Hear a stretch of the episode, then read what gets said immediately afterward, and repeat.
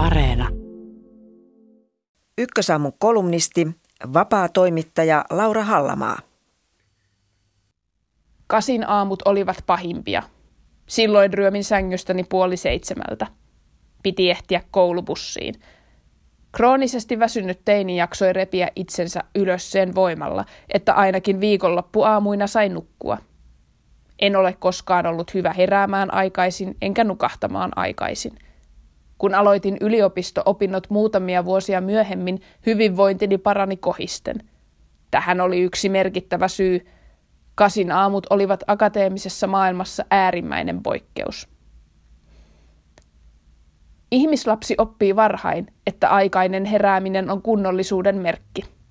Valvominen taas on turmiollista. Aikaisin nukkumaan ja aikaisin ylös, sanovat vanhemmat. Sama jankkaus jatkuu aikuisuudessa – Uutisten mukaan myöhään valvominen on suorastaan hengenvaarallista. Iltavirkku istuu liikaa ja liikkuu liian vähän. Unet jäävät lyhyiksi, työteho kärsii ja kaiken maailman sairaudet alkavat pukata päälle. Iltavirkut ovat aamuvirkkuja alttiimpia lihomaan, alkoholisoitumaan ja masentumaan. Kuolevatkin nuorempina.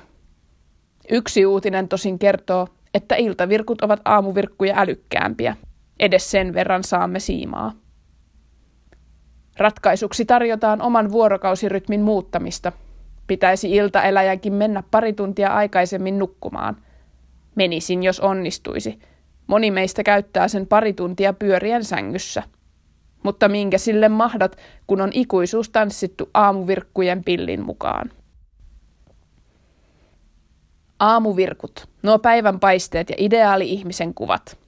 He menestyvät töissä ja kärsivät vähemmän mielialaongelmista – he ovat kuin luotuja johtajia, jotka pyrähtävät aamulenkeille ennen kello kuutta. Olisihan se veikeää edes kerran kuulla, kuinka asiantuntija tylyttää aamuvirkkuja. Heiltä kun ei ikinä kysytä, miksi he heräävät niin kamalan aikaisin. Ei heille ehdoteta valvomista väsymyksen kustannuksella tai kirkasvalolamppujen tuijottelua iltaisin. Olen vakaasti sitä mieltä, että aamuvirkut ovat terveempiä ja työssään tehokkaampia osittain juuri siksi, että heidän ei ole tarvinnut sopeutua. Heille kasin aamut eivät aiheuta kasautuvaa väsymystä tai aamupalaverit ylimääräistä henkistä aikataulustressiä. Myöhään kukkuvien taas pitää elää luontoaan vastaan. Tutkijat puhuvat kronotyypeistä, eli ihmisen sisäisestä vuorokausirytmistä.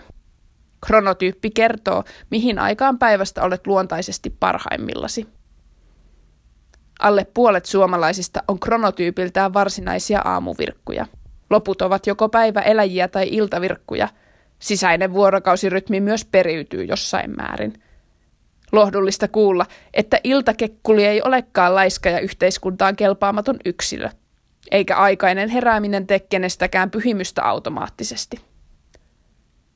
Katutaiteilija Banksy kirjoitti erässä teoksessaan, että aamuvirkut ihmiset ovat syypäitä sotaan, kuolemaan ja nälänhätään. Kuulostaa iltaeläjän korvaan loogiselta. Eikös aamuihmiset aina elvistele sillä, mitä kaikkea ovat ehtineet saada aikaan ennen kukon laulua? Vastakkainasettelu sikseen. Pian ihmettelemme taas yhtenä rintamana valon katoamista – Syksyisin on pimeää melkein kellon ympäri, joten tuntuu hölmöltä nostaa jokin vuorokausirytmi paremmaksi kuin muut. Kun kerran erilaiset kronotyypit on tunnistettu, niitä pitäisi hyödyntää. Millainen maailma olisi, jos jokaisen lapsen koulu ei alkaisikaan kahdeksalta, tai työyhteisö ottaisi entistä paremmin huomioon sen, mihin aikaan kukin mieluiten tekee töitä – ainakaan ei hävettäisi koko ajan, että myöhästelee aikaisista palavereista tai ei ole terävimmässä kuosissa päivän alkajaisiksi. Ehkä ei väsyttäisikään ihan jatkuvasti. On toki ammatteja, joissa kellolla on väliä. Jos vanhainkodin hoitajan täytyy olla herättelemässä mummuja seitsemältä aamulla, niin sitten on oltava. Paitsi tietysti niitä mummuja, jotka tykkäävät nukkua kymmeneen, jos heidän edes annetaan uinua niin pitkään – aamuvirkkujen tyrannia, kun saattaa seurata iltavirkkua pahimmillaan hautaan saakka.